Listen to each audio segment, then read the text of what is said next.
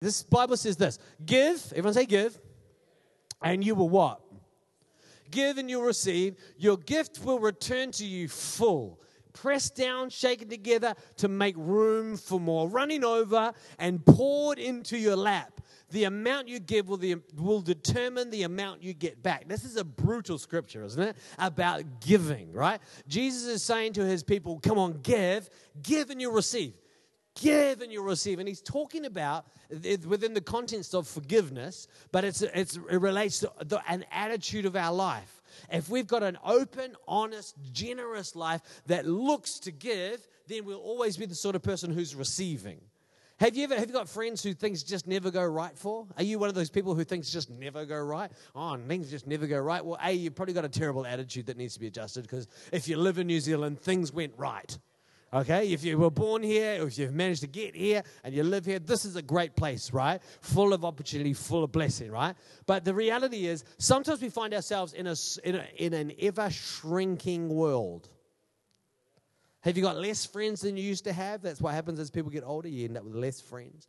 You end up with less interests, less opportunities, right? Because you're, you're in a shrinking world. If you're finding yourself in a shrinking world, or you imagine you might be in one, you need to look at how you're giving because your giving determines the size of your life right? What's going particularly what's going on in your heart when you give will determine the size of your life. Do you know jesus said we should give. Jesus said we should tithe. Uh, jesus said we should uh, uh, be generous to the poor. Jesus said that we should always look to god for provision. But one of the things i want to say to you is this is that christians must bring offerings to god. That christians must bring offerings to god do you know one of the things we say sometimes when we're, we're, we're have you ever heard someone say, hey, uh, Pastor, Pastor Ellis is going to get up and Pastor Ellis is going to receive the offering? Have you ever heard someone say that in church or in a church meeting? Going to receive the offering. Now, wouldn't that be great if you're Pastor Alistair? You get to receive the offering. Uh, but he's not receiving the offering. I don't know why we say he's receiving the offering. He's not receiving the offering. Uh, what, about, what about if I said, oh, Pastor John is going to get up and he's going to take the offering? Right? You should be like, wow, he's taking the offering? Someone call the police. He's taking the offering. The reality is, when someone gets up and a pastor gets up, what they're all they're doing is leading, leading their brothers and sisters in giving. Because the person who's talking is already given or is a giver, and all they're doing is leading us in our heart, leading us in our motive, leading us in our in, even in the act itself of giving. Right, one of my one of my great friends at, at Shout conference, he was um, Pastor Sam asked him to um, speak to the offering on one of the nights to lead the offering time. And he prayed about it, what he should do. And what he did was he got a $2 coin. He went to the bank and got some $2 coins. Some people like go to the bank and get change. It's like, wow, it's like the olden days. Uh, you know, uh, he went to the bank and got some change, but he got a $2 coin uh, for everyone in the building from his bank account. He got a $2 coin from every person in the bu- for every person in the building. 2,000 people. so he went to the bank. he went to the bank and he got 2,000 $2 coins. You know, so he put them in his pocket. he, he, said he had a sore back for two or three days because he was staying in a hotel. He didn't have a car. He stayed in a hotel and he had to walk down Queen Street to the bed. And then he had to walk up Queen Street with his $4,000 in loose change in his backpack. Right? And then at, at, at Shout, the reason he did it is because he said, I want us to give an offering where everyone gives. So I'm giving you $2 and I'm challenging you. It's your $2. You can do whatever you want with it. But wouldn't it be great if everyone gave and we could be in agreement? What's he doing? He's not receiving the offering. Why? Because 4,000 of it was his money. He's not receiving it, he's not taking anything. He's just leading us in our giving. Now, the reality is this when you don't give and when you don't tithe, it's one way you can open the door for the devil to control your life. Now, I'm not telling you this because we need more money, right? I'm telling you this because I'm a leader in church and I'm wanting to lead you in your giving. I'm not receiving an offering tonight. I'm not taking an offering. You don't need to call the police. Uh, but I am wanting to lead you in your giving tonight because if you allow the devil to have a space, in any space in your life, it will bring destruction where you don't need destruction. It will bring restriction where you don't want restriction. And I believe each and every one of us want to live free, don't we? We sung it enough times. We want to be free.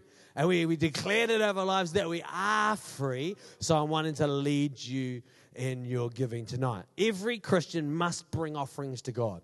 We've got to do that, and I'll explain why as we go. Is that all right?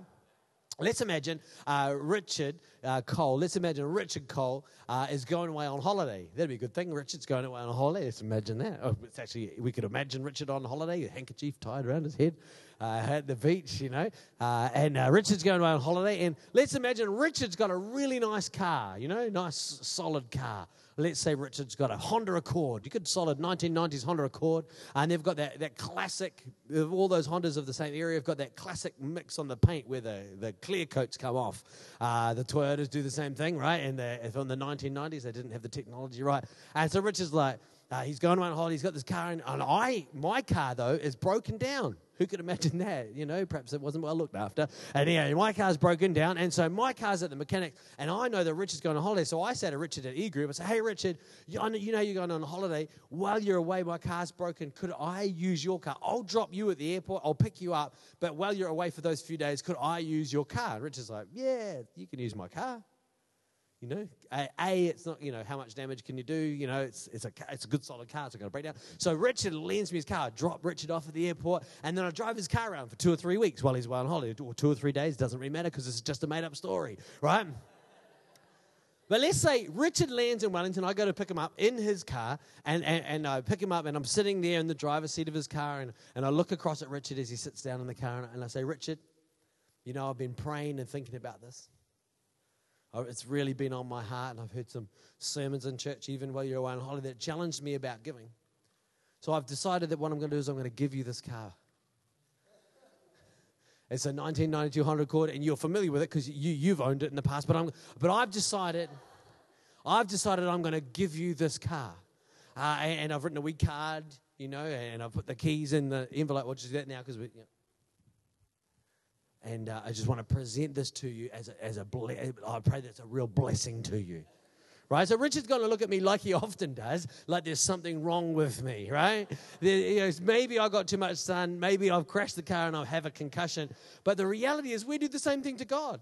We bring our offering to God and, and, and, we've been praying about how much we should give Him and we've been thinking it through. And the reality is, it's His money.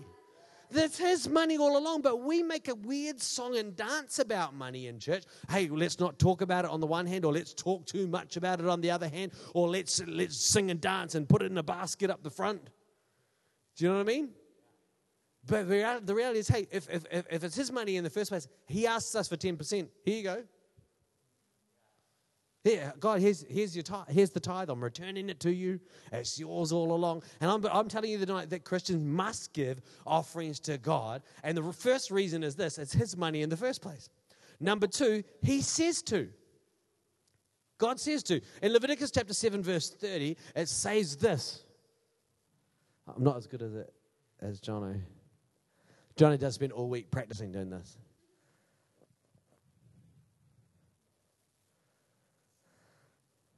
Ooh.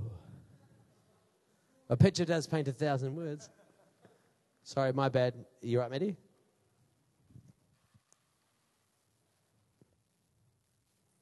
Leviticus. Turn to, if you have your Bible, if you have a paper Bible, turn to Leviticus. That's the part at the front that you haven't read yet. Uh, Leviticus. What did I say? Leviticus 27 30.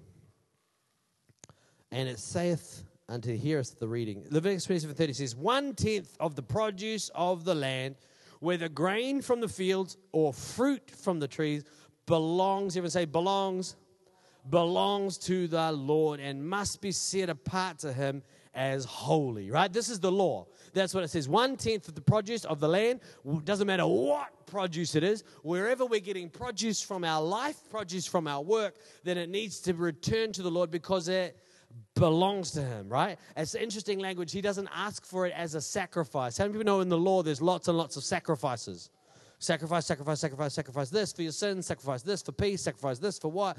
But the tithe is not a sacrifice because it already belongs to him. Do you get it? Do you see where I'm going here? Because a lot of people will say, well, that's Leviticus, Jordan. That's the law. But the reality is, the tithe happened before that in the time of Abraham. He tithed to Melchizedek and goes before that with first fruits, where Abel and Cain, in the second generation of human history, they're presenting their offerings to God. They're returning to God what belongs to Him, right? But it is part of the law, but it says, return to God a tithe because it belongs to Him, right? And how do you know that in Jesus we don't live under the law anymore? Right? Sort of. It's still, it's still not okay to murder. It's still, it's still not okay to commit adultery. It's still not okay to lie. What in Jesus, what actually happened is we, in, under Jesus now, we don't make sacrifices and we're also not justified by the law. But no one was ever justified by the law. That it's always been justification by faith. Abraham's the father of our faith. You're justified by the faith. What the law is is a law is a way of life. Everyone say way of life. It's the word they use in old versions is it's ordinance. Have you heard the word ordinance before? You might have a city ordinance, or if you don't use the word much in New Zealand. Uh, but ordin- the word ordinary comes from ordinance. It's just this is how we're going to do it. So, how the world's worked from Cain and Abel, Abraham, and then it's reflected in the law is it's ordinary for people to return to God that 10%. It's just ordinary. It's just what we do. And for some of us who've grown up in church, we've got the benefit of having been discipled in this with pocket money, right? And we've just learned the discipline of giving back to God what belongs to Him in the tithe, and that we've lived blessed because of it because we've done, we've learned how to do it as we're young. If it's new to you, we, you know, the reality is this: we return to God 10% because it's His in the first place, and He tells us to do it. Right in Le- eh, right through the Bible, and that's the key one in Leviticus, where it's part of the law. In Jesus, though, Remember, in Jesus, we're not justified by the law, we're justified by our faith. Our faith in Jesus makes us right. So, giving tithes and not giving tithes isn't about salvation. It's about that. It's just about are we living a way of life that reflects and honors God right? Just the same as any sin, if, if, we, if we're repentant, if we're making a mistake, it's not a salvation issue. It's just an issue of whether we're honoring God in our life or not. Is that all right? Right throughout the Gospels, Jesus talks about money. Do you know, in fact, in 16 of Jesus' 32 parables are about money, or they use money as a central picture. Uh, how many people have heard about faith? Have you heard faith as a Christian concept? Yeah? Faith is mentioned in the Bible. There's 500 verses in the Bible that reference faith and there are 2,000 verses in the Bible that reference money and finance partly because it doesn't matter what you say about your faith, how you actually work out your real life and your money, your finance, your relationships is what your faith is really made of. You know, Paul instructed churches to collect money as part of their worship services. When you gather, collect finances for the work of God and for the mission in the world. That's in the New Testament. Uh, every believer is instructed by Paul to give and to give cheerfully, right? Everyone say cheerfully. Uh, in, um, in Galatians 6 6, uh, Paul says specifically that we should give and for those who we should share our wealth. We should give to those who are traveling as ministers, right? We should give to those who are traveling ministers. So on Wednesday night, when we've got Pastor Steve Penny here, we'll receive, ooh, we will give an offering to share with Pastor Steve out, out of what we've given, right? Out of what we've received from God, we're going to share because it's instructed by God. Ephesians uh, 4.28 says that we should give to people who are in need. And in 1 Timothy, it says that the church is instructed to financially support the ministers and leaders. Right? So it's pretty well in the Bible, right? We should give to God because His money in the first place. We should give to God because He said to. And the third point that you've got to understand is that motive matters. Motive matters all of the time. Motive matters. I've got a great scripture here for you. Have you got the Bible working again, Maddie? For James, uh, James chapter four, verses three. It says this. Even this is this is quite a heavy one about motives. This is bigger than money, right? About motives. How many people love to pray? God, do this for me. God, do that for me. God, do this for me. This is why your prayers aren't getting answered, by the way. So, is that okay? I keep praying these prayers, for, you know, and they're not getting answered. This is why, even when you ask, you don't get it because your motives are all wrong. Ah, that's why I'm not getting, uh, you know, that's why. No wonder my Lamborghini hasn't arrived. Right? Your motives are all wrong. You don't. God just doesn't answer your prayer. If your motives are wrong, why doesn't He answer your prayer? Because if He was to give you the thing you asked for with wrong motives, it becomes destructive. It's not a blessing anymore. You ask, you don't, uh, you don't receive because you your motives are wrong. You want only what will give you pleasure. Isn't that an interesting thought when you think about money? When we give, our motive matters. You know, a lot of a lot of people t- teaching about um, giving, particularly people from a particular northern hemisphere country who appear on Christian TV. Uh, they'll use the passage I talked about right at the start, Luke. Give and it will come back to you, pressed down, shaken together, and running over. And if you give, we'll also send you this free mug and we'll pray blessings on you, right? Uh, and there's a, there's a hidden message, and most of those people are good people, I'm sure. All of those people are not responsible to me. I'm not their pastor, so they can say whatever they want, right? Uh, but in our church, we're not going to give so that we can get. We're going to give because we love to give. Have you ever, have you ever, oh man, isn't it the most awkward thing in the world? It's the most awkward thing in the world. And it happens in school when I was in like little in school, but it sneaks into life. But we just get it better at hiding it, you know? Oh, Alistair, your, your painting's really good. My painting's terrible. And Alistair then feels compelled to say, Oh, no, yours is really good too. Right? But even as a six year old, he feels icky doing it, right? Because this person's just given a compliment and then denigrated their own work just so that someone will say, No, yours is really good too. Well, let's not be creepy with God. Let's not bring our tithe to God and say, God, here's our tithe. Come on.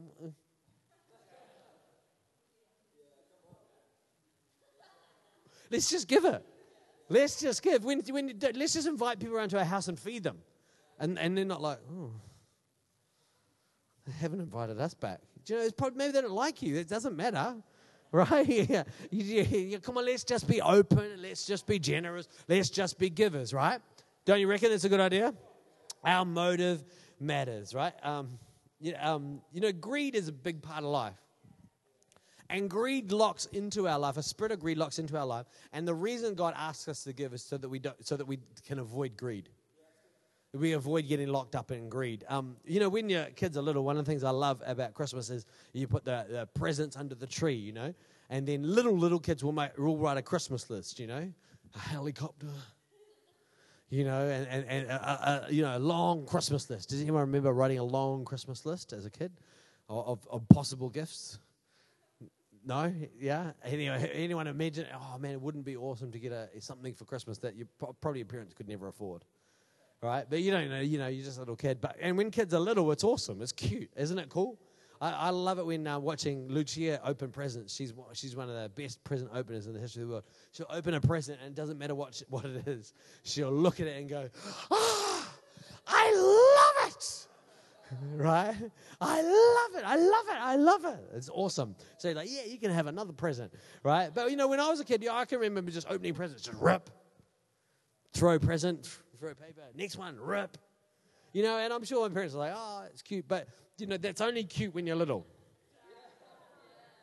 Right, if we come to your 21st, Luca, and you're ripping over presents and not, not thanking people, you know, it gets a bit weird, doesn't it? it gets a little bit weird at your wedding if you're like, hey, thanks everyone, we're just going to open the presents. you know, that gets a little bit weird, you know, and, and the reality is greed is normal human thing, right? But we've got to discipline and grow out of it. Otherwise, it can have a foothold in our life, right? If you have trouble tithing, even though you read the scripture and you see where the Bible says, you got to ask yourself, is the, has the devil got a foothold in my life around money where it's just too hard for me to honor God in this area of my life? It's easy to point the finger at someone who has a sex addiction or they keep killing people, and you say, well, they're clearly demon possessed. Right? This person's clearly demon possessed because of that error in their life that doesn't honor God. Right? What about tithing? Okay, please understand, I didn't just call you, I did just call you demon possessed if you don't tithe. But what I'm asking you to do is do the thinking. I'm challenging you to do the thinking. Come on, have a look at what the Bible says right through the Bible and understand that we've got to give because God said to, and our motive matters. Let's have a look at Second Corinthians chapter 9. How many people like the Bible? How do you know that the Bible doesn't say what we want it to say? yeah. How you know that? If the Bible just said what we wanted to say, we wouldn't need God to have written down. Because we could have just imagined a happy place where we just did whatever the hell we wanted right? But actually, the Bible teaches us life. And so, Second Corinthians chapter 9, verses 6 to 8, this is the Bible, and it says this Remember this a farmer who plants only a few seeds will get a small crop, but the one who plants generously will get a generous crop. Don't you like the word, the use of the word generous in there? So it doesn't it says you can plant a small, a few seeds, or you can plant generous. Do you know everyone in this room we can plant generous? Now, some of you can plant bigger or smaller than the person next to you in terms of the, what finance God has entrusted you, but we can all give generously, right? Because generous is never about an amount, it's always about an attitude. One of my uncles wrote on Facebook today as well. It's obviously Facebook Day for Jordan. Uh, but one of my uncles wrote on Facebook today, and he's a, my, I have an uncle who's very, very wealthy. And he had just a, a picture on his Facebook page of a long, like a long, long dining table like a 15 seat dining table, and, the, and it just said, and it just said, um, if you have more money than most, you have to choose between a longer table or a higher fence. And I just thought, wow, there's a lot of wisdom in that. You have to choose in your life between a longer table or a higher fence. Are you going to just protect what you've got? Now, you can be doing this with $3 a week. That's my money. Or you can say, hey, it's our money. God's given it to me. Let what's God, what has God called me to do with it? Right? And that includes things like buying your own home and saving for your retirement and, uh, you know, honoring your parents. And it includes things like honoring God with the tithe. It is included in what has God called you to do with the amount of money that God's given you. You might have, you might say, "Oh, I'm going to live my life open with a long table," or you can say, "I'm going to live my life small with a high fence." God loves it when we can give cheerfully. Carry on. Can we carry on with Corinthians? Um, you must each decide in your heart. Isn't this cool? You must decide in your heart how much to give. Why? Because that's your heart is where your motive is. And your, your motive will decide how much you give. And don't give reluctantly. Don't ever give reluctantly. Oh, I don't really want to. Don't give. Or in response to pressure. Don't give in response to pressure. Right? For God loves a person who gives cheerfully. What did I say? Motive matters. God doesn't, if you give under pressure, God doesn't really like it. If you're giving but you don't really want to, God doesn't, it's not, God doesn't, it's not pleased by God. God loves it when we can give cheerfully. So the question you got to ask yourself is at what level can I give cheerfully? Because zero is not a level because that's not giving. But what level can you give cheerfully? Why don't you give cheerfully after deciding in your heart? Amen? Very, very cool. Okay, so we're given to God because it's His money in the first place. He said to do it, and our, but our motive matters is probably the most important thing for us to think about. Um, and the, the, problem with giving and finances and, and honoring God with the tithe, I think the problem is never about money. You got to understand me. I, I, I look at the bank statements for church, right? It's part of my job. And I, I think without a shadow of a doubt, the poorest person in our church tithes. Like, without a shadow of a doubt, I know that. I know how much the benefit is, and I know how much money is coming in. Right? I know that. Do you know? what I mean? So I'm not telling you that. I'm not telling you that to shame you. I'm telling you that to, to prove the point. It's not about an amount of money. What it's about is about faith and trust. Now, so to get the difference, it's about faith and trust. Now, why is it complicated then? Because faith is a difficult concept for us. Faith is a challenge. To live in faith is so much more demanding of us personally as people than turn up a church or be a Christian well, I'm a Christian. Well, uh, but to live by faith demands us stepping out of the boat into the storm of life and believing God, right? Believing that God would come through, right? So the, the first thing that can trip us up in our attempt to honor God in our finances is this thing called unbelief, where we actually struggle just to believe God and His word. Now, I'm telling you that because I know across our church, just our little church, but also know big numbers from across Equippers at every single, right? So we've got Equippers Church Manila, right? There's people there who earn less than you can imagine, right? So Equippers Church Manila, we've got Equippers Church Zurich. Okay?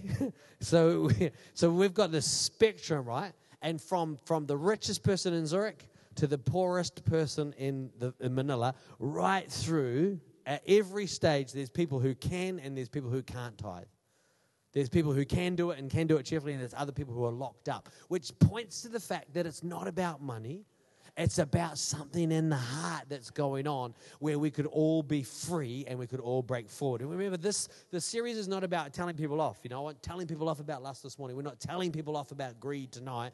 We want to live free. Is that all right? Malachi chapter 3 is where the Bible uh, talks so, uh, the prophet Malachi speaks so eloquently about tithing. Um, and so we're going to have a look at that. Malachi 3, verse 7. And we'll read through a few verses here, and then I'll come back to some of them as we go. Uh, ever since the day of your ancestors, ever since the days of your ancestors, you have scorned my decrees and failed to obey them, right? Let's just leave that up there, Maddie, but I'll just talk about it for a little minute. The historical context is this in Malachi, the prophet Malachi, it's, it's the returned Israel. So the people of God, Israel, God calls them out of Egypt, brings them into promised land. That's a few hundred years of history, right? But uh, they're in the promised land, and then they have all the kings, and then they constantly disobey God. And in the end, to try and bring them to a point of obedience to further God's plan, He has to send them into exile. So an army comes and captures them. The Babylonians, first of all, capture them and carry them off right, uh, into, the, into Babylon, and there's some left behind, there's a remnant, and then this massive miracle happens, amazing miracle through Cyrus. He, the, king, the king of the empire eventually sends them back to rebuild the temple. So they come back to rebuild the temple. They lay the foundation of the temple, and then they start focusing on their own homes. So that's the picture. They lay the foundation of the temple, then they start focusing on their own home, and they get locked in extreme poverty. They came back with massive wealth from Cyrus. They got the foundation in, then they focused on their own homes, and then they get locked into a poverty cycle. And that's the historical context. And he's that's what's going on. And you're continuing to disobey me, right? And now he says this, this God speaking, now return to me, and I'll return to you. So this is a again, understand this is relational. It's not transactional. I'm going to give to God, he's going to give me what I want. No, you give to God and you get him. So see what see what greed doesn't what greed does is God, greed prevents you from connecting with God deeper than you currently are, right? Give return to me and I'll return to you, says the Lord of heaven's armies. But you ask, how can I return to you if I've never been away? Isn't that the cry of religion? I'm, I'm not away from you, God. I'm, I'm, oh, the way I deal with my money is perfect. Was, Jordan must be talking about other people who are greedy. Uh, you know, right through the series, we've got to understand that we, have got to be humble enough to say, God, you could teach me something, God. Creator of the universe, maybe you could teach me something. Right? We could be humble enough to hear that. We've never gone away. Verse 8 goes on and says, uh, Should people cheat God? This is God speaking. Yet you've cheated me. But you ask, What do you mean?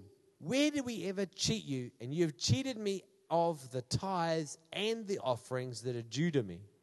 Verse 9 You are under a curse, for your whole nation has been cheating me. Bring all the tithes into the storehouse, so there will be enough food in my temple. If you do, says the Lord of heaven's armies, I will open the windows of heaven for you. I will pour out a blessing so great you won't have room to take it in. In verse 11, try it, put me to the test. Sorry, it's the end of verse 10. Verse 11 Your crops will be abundant, for I will guard them from insects and disease. Your grapes will no longer fall from the vine before they are ripe, says the Lord of heaven's armies. Isn't that cool? Do you reckon that's cool? I reckon it's um, it's an interesting it's an interesting little passage, and it, the reason it's so cool is because the context is amazing. They, they built the foundation of the house of God, and then they got focused on their own homes. And we can find ourselves doing that as well. We build a, we build a connection with God, we're pursuing God, then we get distracted into our pursuing our own desires, pursuing the things that we want, right? And we can live, we can actually live, our unbelief can, can put, force us into a position where we live under a curse. We live under this a curse of the devourer. And what they would call, what they then called the curse of the devourer was what was happening. Their crops were failing, their animals were failing, their lives were failing because they were, and Prophet Malachi says that it was because of their giving, because of what was going on in their hearts when they gave, right? Cool? Yeah? Makes sense. Now, the, the, the, issue for the, the Israelites at the time is they weren't evil. They weren't evil you got to understand the context. Man, they were, they were right on the edge. They'd come back from captivity after 70 years. The whole nation's been in captivity. They're rebuilding a whole nation. How many people know that in a situation like that, that's a massively vulnerable? There's massive. I'm, I'm not. I don't blame them for focusing on their own house, right? If you're living in, in Palestine at that, in that period, man, you'd want a good, strong house. Next time there's a raiders coming through, you'd want a good, strong house. Wouldn't you want a good, strong house to protect your stuff, to look after your stuff? They were actually being sensible. They were doing the intelligent thing. They were focusing on the right things. They had their priorities all aligned, except for the fact that God had promised to protect them. God had promised to look after them. God had promised to provide for them. And so the issue at work is not the fact that they're, they're just hungry for money and they need more and more, but they couldn't believe God in their distress that He would look after them. And the challenge for you, if you're a student, come on, believe God even in the, in the tight times. If you can believe God in the tight times, then you'll be in a strong position in the future. My favorite tithing story is a young man who got a job in a toothpaste factory, Charlie Brown style. No, Charlie Bucket style. He got a job in a toothpaste factory, and his job was same job as Charlie Bucket from the Charlie and the Chocolate Factory. And this is a true story. Job in the toothpaste factory. His job was to screw the lids on. This is when toothpaste was pretty new. His name is William Colgate. Do you know he didn't earn much money when he had a job screwing the lids on toothpaste in the, in the middle of the Industrial Revolution? right? But he had a lot of money when he retired. And he built an empire, right? And do you know what? He tithes from the first day of his first job. Another guy I know, he had a delivery job in a, um, a retail store just a deliver, an errand boy, an office errand boy. He'd stand there. It was before phone, before telecommunications was good in New Zealand. Office errand boy, and he'd go, you know, go to level four and four and say X Y Z to, to Jim, and that was his job, running around just delivering messages. He didn't earn anything at all. I don't know the numbers, and I wouldn't know what it translates to in today's money. But he tithed on the first day of his first job, and fa- founded in the middle of his career, founded the Farmers Trading Company. Robert Laidlaw, in one of New Zealand's wealthiest businessmen at, at, at the time of his career, uh, and tithing right through, and partly because he lived his whole life, his whole career under an open heaven. If you're gonna if you're gonna live under an open heaven, we sing the song "There's an open heaven." It's, the, it's referencing this Malachi three chapter. When when we tithe, God opens the heavens, and the Bible says in the old translation says He will rebuke the devourer. See, this is what proves to me that there's a spiritual aspect to our giving. That when we can give and live generously, come on, you, it makes sense, doesn't it? When we can give and live generously, it sounds a bit like Jesus. When we hold on to and focus on our own self and our own position, sounds a little bit like the devil, doesn't it? I'm focusing on me, I'm protecting myself, I'm thinking about my position, then when we, when we embrace that attitude, we invite the Spirit, and the Spirit can control us. Is that all right? Yeah? Very, very cool. The, the second thing that can trip us up, the first thing that trips us up is unbelief. The second thing that trips us up is fear, right? Remember, we should, every Christian must give offerings to God because it's His money in the first place. He said to do it. Our motives matter, but we can get tripped up by unbelief and we can get tripped up by fear. Uh, Proverbs chapter 3, verses 9 to 10. Should we have a look at that? Proverbs chapter 3, verses 9 to 10. It says, Honor the Lord with your wealth and with the best part of everything you produce. That when it says best part means first part, right? Then he will fill your barns with grain and your vats will overflow with good wine. It's nice, isn't it? Honor the Lord, honor the Lord with the fullness. It says the fullness of the land, and then your vats will overflow, and you'll be blessed to abundance, right? And the quick, the key issue is honor. The key issue is honor. We, we, when, we, when we tithe, when we bring our first fruits, we are honoring the Lord. So when I pick up Richard and give him his car back, I'm not blessing him. I'm just honoring him with his car. Here's your, I'd like to honor you with your car. And it's cleaner than when you lent it to me and it's got a full tank of petrol. That's how you would honor someone, isn't it? It's not a special gift from me. It's just, here's your car. And I'm presenting it to you, right? And the, the challenge is, is that what happens is fear grips us and fear attacks honor all the time. Because this is how it works. If, if I honor Alistair, so if I elevate Alistair in a conversation, if I laugh at his joke, will he laugh at mine? Right? If I, if I lift somebody else up and I, and I boost somebody else up, there's a fear attached to it that they'll look better than me. If, if, if I compliment someone else without also trying to drag a compliment out of them, then the group will think that they're more intelligent than me because I complimented them. Do you get that? This is how the world works. This is how the devil works. Thinking about position. That's how Satan works. Position yourself, find the highest position, and hold on to it. Whereas God says, like Jesus says, come on, honor. Come underneath, lift other people up. And the honor factor is what goes missing when we don't tithe. Understand this the tithe, every bit of money you get, when you get paid, if you get paid on a Wednesday at 3 o'clock in the afternoon or at midnight, it finally comes into your account, you can race down the shops and get your groceries. Right? Every time you get paid, it's a test. Right through the Bible, uh, the, the number 10 is associated with tests, right? So there were 10 plagues in Egypt. Uh, there was 10 commandments. Have you heard those ones? 10 commandments. Uh, Jacob's wages were changed 10 times. On 10 different occasions, God tried to meet with the children of Israel in the wilderness and they, and they freaked out. They, they, they, their unbelief and their fear drove them away. Ten times God tried to meet them. Uh, Daniel and his friends in Babylon were tested how many times? Ten times. When they first did the Daniel fast, they were tested for how many days? 10 days, right? Um, and in the, in, in the book of Revelation, chapter 2, 10, how many days of testing were in the tribulation? 10. And Jesus had how many disciples? 12, that's right.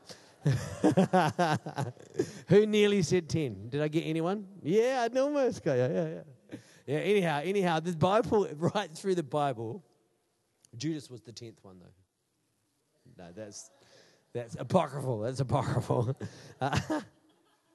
Every time we're paid is a test. Do you know God tests us? You know, when you do a test at school, you do an exam at university, or you, if, if you have a, um, a performance review at work. When, they, when in a human test is they test you so that they can find out how good you are. Well, God doesn't do a test for that reason, does he? Why would God need to test you? God already knows the thoughts and intents of every heart. So God doesn't test you to find out where, so he can find out where you are at. He tests you so that you can find out where you are at. Because if he didn't test you, you would never know what was going on in your heart. If that person hadn't said that to you, you would never know you had a problem with anger.